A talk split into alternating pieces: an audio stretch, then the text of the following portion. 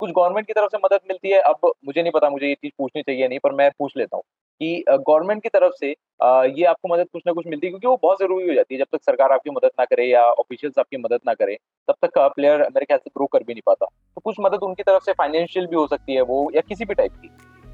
Financially तो यही रहता है जब Mark sports presents champions eve an evening like never before with the champion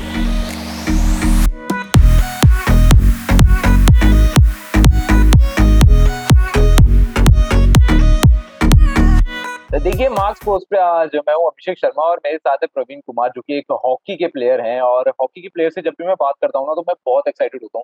क्योंकि मैं ये पूछता हूँ कि हॉकी की जब भी हम बात करते हैं इंडिया में वाइब आ जाती है विंटेज वाली वाइब आ जाती है और आजकल तो देखिए हॉकी से रिलेटेड इतनी आ, हमारे देश के प्लेयर्स जो ओलंपिक्स में करके आए हैं तो उसके बाद तो ऑफकोर्स हॉकी का बहुत दबदबा बढ़ा है। पर सबसे पहले तो प्रवीण जी प्रवीण पाजी स्वागत है आपका यहाँ पे। एंड सबसे पहले आप मुझे ये बताइए कि आप सेफ़ हैं आप हेल्दी हैं? हाँ जी हाँ जी बिल्कुल सेफ़ है हेल्दी है। मैं कामना करता हूँ आप भी सेफ़ और हेल्दी होंगे सब लोग। बस बस बस आपने कामना कर ली तो हम सेफ़ हैं और हम सेफ़ रहेंगे भी तो कोई दिक्कत नहीं है आपने कह दिया तो। पर मेरी बात हुई थी प्रवीण पाजी से आ, मैं आपसे ये पूछना चाहता था कि वो हॉकी वाला जो सीन था आपका वो जनरली शुरू कैसे हुआ? क्योंकि जब भी हम इंडिया में बात करते हैं तो या तो बंदा इंजीनियर बनता है या डॉक्टर बनता है या ज़्यादा से ज़्यादा कुछ फ़ील्ड पढ़ाई वाली फ़ील्ड में चला जाता है। अगर स्पोर्ट्स में भी जाना हो तो या तो क्रिकेट की तरफ़ भागता है या फुटबॉल की तरफ़ भागता है बट हॉकी हम बहुत रेयर देखते हैं। कि कोई हॉकी में जा रहा हो। अब मैं आपसे भी जितने भी हमारे व्यूअर्स है या इस टाइम पे इसको देख रहे हो आप एक बार खुद सोचना कि आपके कितने ऐसे दोस्त हैं जो हॉकी में गए हो। एक बार खुद सोचो कि जो हॉकी की तरफ़ भाग मतलब हॉकी की गेम खेल रहे हैं हॉकी की तरफ़ अपना करियर बनाने की ज़रूरत है। और आज ऐसे ही हमारे साथ प्रवीण पाजी इनसे आज हम हॉकी की बात करें पर पाजी आपका सिचुएशन कैसे शुरू हुई? हॉकी की तरफ़ कैसे आकर्षित हुए आप? और ये स्टोरी बताओ मुझे बहुत इंटरेस्टिंग लग रही है आपसे बात करने मैं घर में पापा कभी कभी हॉकी का मैच चलाते थे टीवी पे तो मैं कभी कभी देखता था। तो दो तीन प्लेयर्स के नाम पर जो उस टाइम पे गोल गोल कर देते थे इंडियन टीम के लिए। तो उसके बाद में क्या हुआ, हॉकी टीम जो थी, करोल बाग में कोचर होटल में आके स्टे कर रही थी। नजलन शाह कप का कैंप लग रहा था, जो 2003 और चार की बात थी। उस टाइम में छोटा सा था, मुझे लगा कि क्रिकेट तो मैं खेलता ही था, मेरे फ्रेंड्स वगैरह ले जाते थे मुझे खिलाने के लिए। तो उसके बाद क्या हुआ कि मैं टीम के पास गया ऑटोग्राफ के लिए। मैंने पापा को बोला, भाई ऐसे ऐसी इंडियन टीम आई हुई है हॉकी की, जाके प्लेयर से मिल लेते ऑटोग्राफ वगैरह ले लेते हैं। मुझे क्या पता उस टाइम क्या क्या नहीं। तो मैं वहाँ गया होटल में तो मैंने देखा धनराज बिल्ले वगैरह टाउन वगैरह डाल के कोई पूछ ही नहीं रहा है रोड पे ऐसे चल रहे हैं अपना। सब नॉर्मली चल रहा था, बस आ रही थी ले जाने के लिए। तो मैंने सबके रूम पे जाके ऑटोग्राफ लिए। वो कॉपी अभी भी मेरे पास है तो मैंने ऑटोग्राफ वगैरह लिए तो उसमें एक प्लेयर था, जिसका नाम था संदीप माइकल।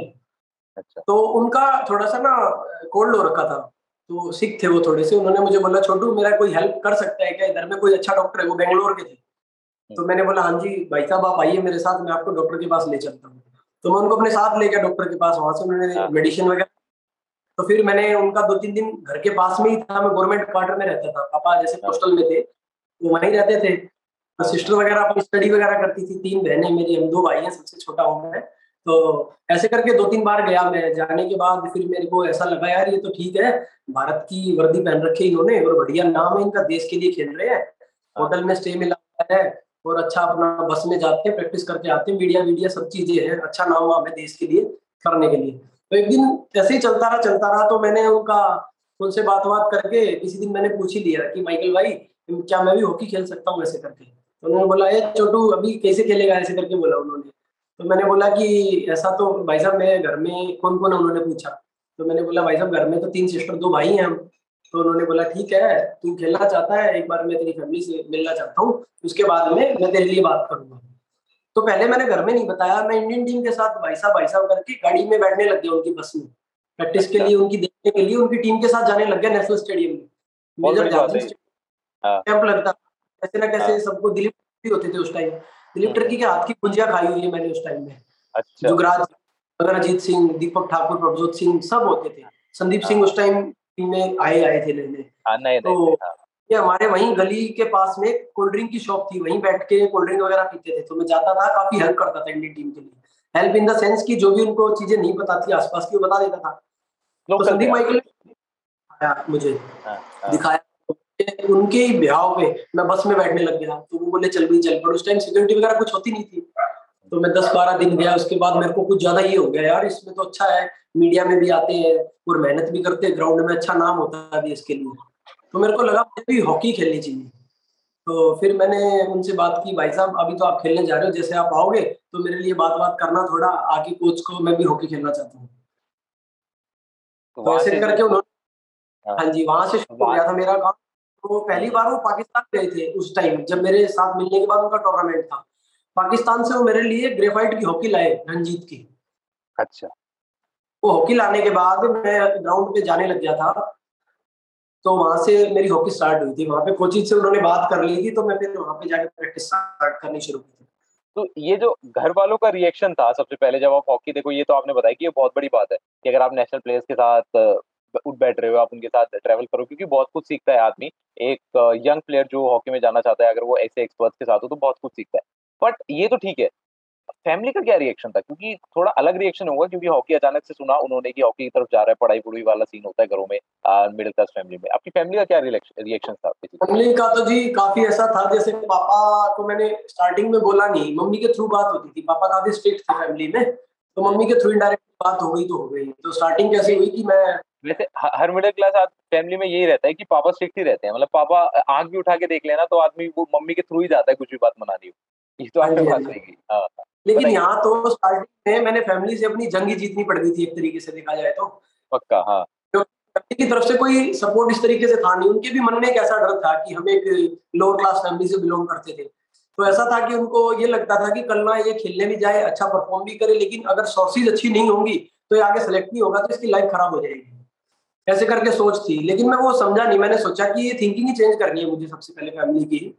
तो क्रिटिसिज्म जो स्टार्ट हुआ, मेरे घर से ही शुरू हो गया था। मेरी सिस्टर्स वगैरह मुझे पढ़ाती थी। पापा बोलते थे, जब मैं प्रैक्टिस करके आता था ना, मुझे चोट वगैरह लगी रहती थी। तो पापा बोलते थे कि कुछ नहीं देना इसको खाना वाना, जब तक नहीं पड़ेगा खाना नहीं देना।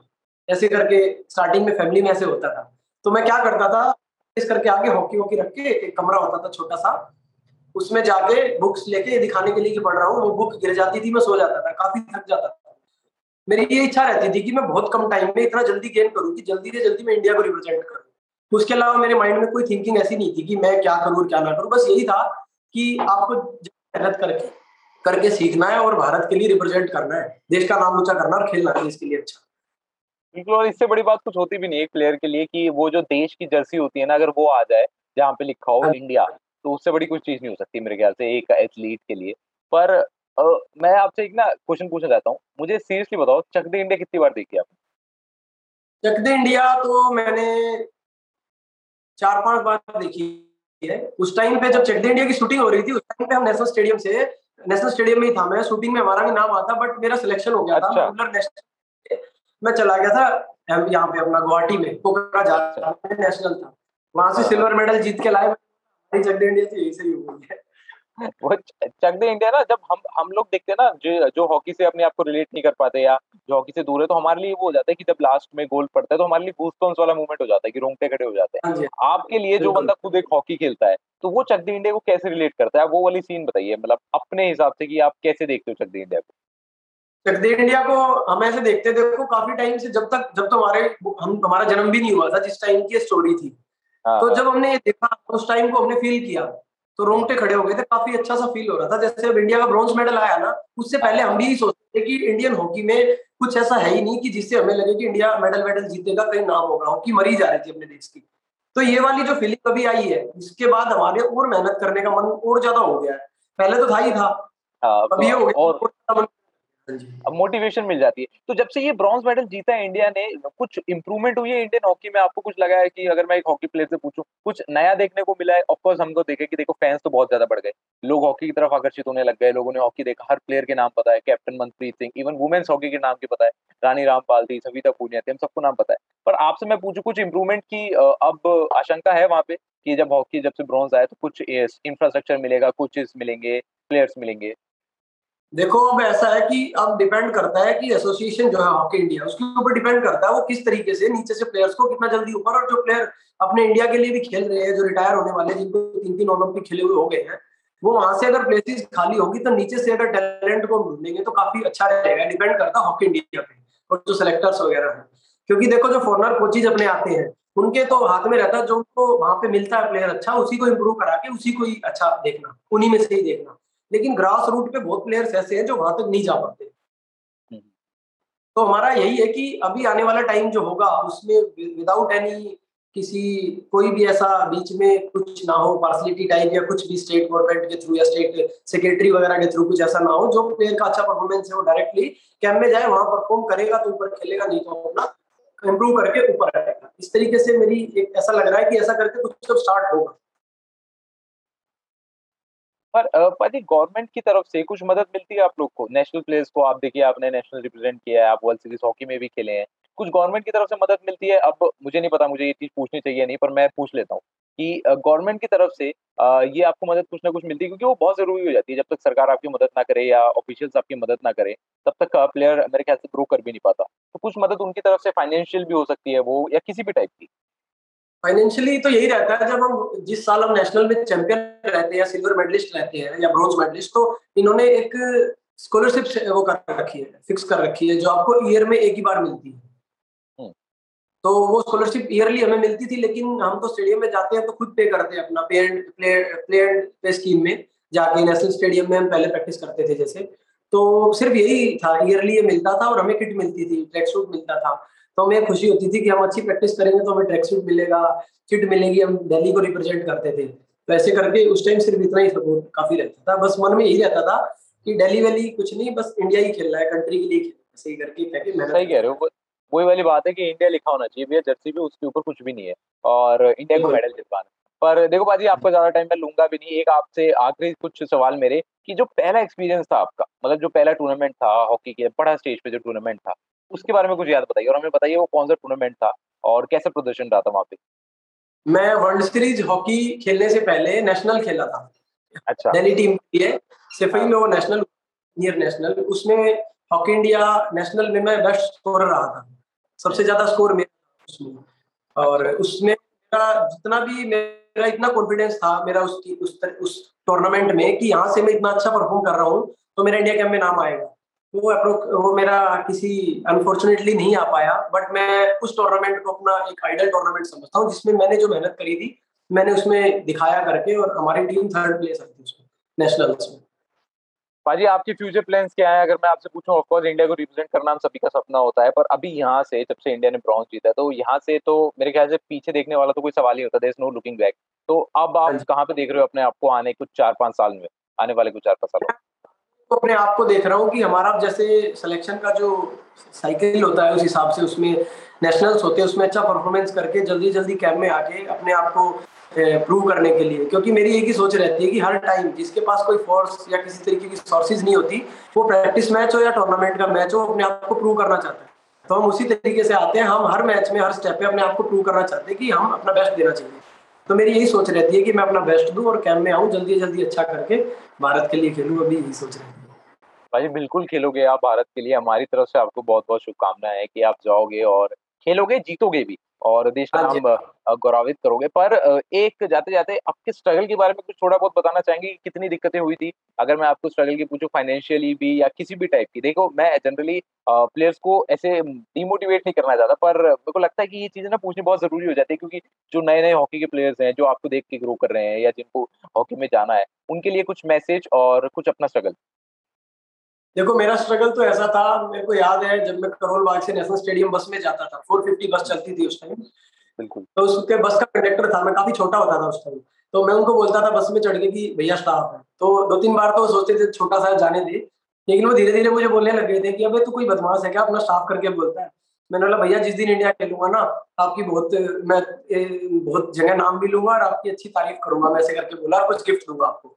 तो वो मेरे उन्होंने मेरे सपोर्ट किया। घर से मैं कभी निकलता था तो कई बार ऐसा होता था मेरे पास टिकट के पैसे भी नहीं होते थे लेकिन मैं राम राम राम राम करता स्टेडियम तक मुझे पहुँचना होता था तो वो एक ही बस होती थी इवनिंग टाइम में आफ्टर आफ्टर प्रैक्टिस वो नाइन ओ आती थी इंडिया गेट से। तो सिर्फ़ मैं उसी बस का वेट करता था कि वही लोग मुझे जानते हैं जो मुझे करोल बाग छोड़ देंगे। तो ऐसा कई बार हुआ कि वो बस नहीं भी चलती थी तो मेरे को पैदल भी घर तक इंडिया गेट से जाना पड़ता था करोल बाग तक। तो यही कहूँगा मैं कि देखो स्ट्रगल अप डाउन हर एक की लाइफ में आता है लेकिन हमें अपना जो एम है ना उस पर हमें फोकस करना चाहिए। उसके नीचे नहीं जाना है स्ट्रगल के बिना सक्सेस का मज़ा भी नहीं है। तो स्ट्रगल काफ़ी हुआ, घर से भी जिस तरीके से क्रिटिसिज्म मिला थोड़ा बहुत, उससे मैं स्ट्रॉन्ग हुआ काफ़ी। घर से भी लोगों ने जब नहीं चाहा तो मुझे स्ट्रॉन्गनेस फील हुई कि अपने आप ही करना है। इससे बड़ा और क्या होगा, अपने घर में ही अगर प्रूव करके दिखा देंगे तो जग तो अपने आप ही जीत लेंगे फिर, अगर घर वाले साथ हो जाएँगे तो। जैसे ही मैं मेडल वगैरह दिखाने लग गया, घर में आने लग गया मेडल फिर मेरे न्यूज़पेपर में नाम आने लग गया तो उसके बाद में फैमिली वाले भी बाद में फिर सपोर्ट करने लग गए थे मुझे। तो ये मेरा स्ट्रगल था और मैं यही कहना चाहूँगा कि जितने भी लोग कुछ भी कर रहे हैं, बिना भटके हुए, अगर वो एक ही अपनी मेहनत करते रहे, उस पर चलते रहेंगे और अपने ऊपर उनको बिलीव रहेगा तो वो ज़रूर हासिल कर सकते हैं। बिल्कुल पाजी ये जो स्ट्रगल की बातें करते हैं ना हम आपने जैसे कि बताया कि वो स्ट्रगल नहीं था वो तो एक आ, मेरा प्रोसेस था। मैं यही कहना चाहता हूँ कि स्ट्रगल वर्ड जो है वो शायद कहीं ना कहीं गलत हो चुका है इंडिया में उसको बहुत ओवर रेटेड कर चुका है। वो एक प्रोसेस होता है और वो एक हर एथलीट को या एक हर आर्टिस्ट को हर एक स्टार को जब वो जाता है तो उस प्रोसेस के थ्रू जाना पड़ता है। तभी कहीं ना कहीं जाके मेहनत करता है। आपने बताया आपको कितनी दिक्कतें का सामना करना पड़ा। बट हमारी तरफ़ से आपको बहुत बहुत शुभकामनाएँ कि इतनी दिक्कतों का सामना किया। अब now you are doing good और ओलंपिक्स में हम आपको भी देख रहे हैं। पर जितने भी हम हमारे ओलंपिक्स में प्लेयर्स जाके आए थे उनके बारे में कुछ कहना चाहोगे? उनके वहाँ पे तो आपके दोस्त ज़रूर होंगे। अगर अगर हम इतने पीछे की बात करते हैं जहाँ पे आपके प्लेयर थे तो इन ये जो नाम रोशन करके आए। अभी मेरी वैसे ओलंपिक्स में बात करूँ तो मेरी रुपेंद्र पाजी से बात हो रही थी। उनसे हाँ मैं अभी कुछ दिनों पहले बात करके आया था। तो आपके कुछ ऐसे दोस्त और कैसी उनकी टिप्पणी थी? ब्रॉन्ज मेडल जीतने के बाद बहुत खुश होंगे। क्या कह रहे हाँ अभी जैसे सुमित है उस टीम में इंडियन टीम में इस टाइम हाँ, पे वो मेरा काफ़ी काफ़ी क्लोज रहा है स्टार्टिंग से आज भी उतना ही क्लोज है। उसमें कोई चेंज नहीं आया जब से इंडियन टीम में गया भी है। मेरा जूनियर था उसको मैंने अपने घर में रखा है स्टार्टिंग से ही करोल बाग में मेरे पास रहता था। तो फ्रेंड्स वगैरह जैसे कईयों को प्रॉब्लम होती है नेशनल टाइम पे वो घर नहीं जा पाते उनको मैं अपने घर पे रख लेता था पास में ही। तो काफ़ी अच्छा लगता है कि बिल्कुल साथ है आज भी और कोई चेंज नहीं है आज भी बात करते काफ़ी खुशी है। वो माहौल पब्लिक के लिए मानता हूँ मैं कि लोगों को पता लगा अच्छी बात है कंट्री के लिए। लेकिन जो हॉकी जगत है उसमें काफ़ी अच्छा नाम हुआ है और हॉकी दोबारा से जीता हुई है। काफ़ी अच्छा हुआ काफ़ी खुशी की बात है। बिल्कुल काफ़ी अच्छा हुआ और काफ़ी अच्छा ये भी हुआ कि आपने हमसे बात करी और हम आपको देख रहे हैं आगे आने वाले टाइम में। पर थैंक यू सो मच पाजी हमारे साथ जुड़ने के लिए। It was so lovely talking to you और हमारी तरफ़ से बहुत बहुत शुभकामनाएँ आपको। ठीक है thank you very much nice to meet you आपके साथ अच्छा ख्याल रखिए बाजी अपना और हम आपको जल्दी देखेंगे टीवी पे हम आपको जल्दी देखने वाले हैं ओलंपिक की team thank you very much बिल्कुल बाजी टेक केयर टेक केयर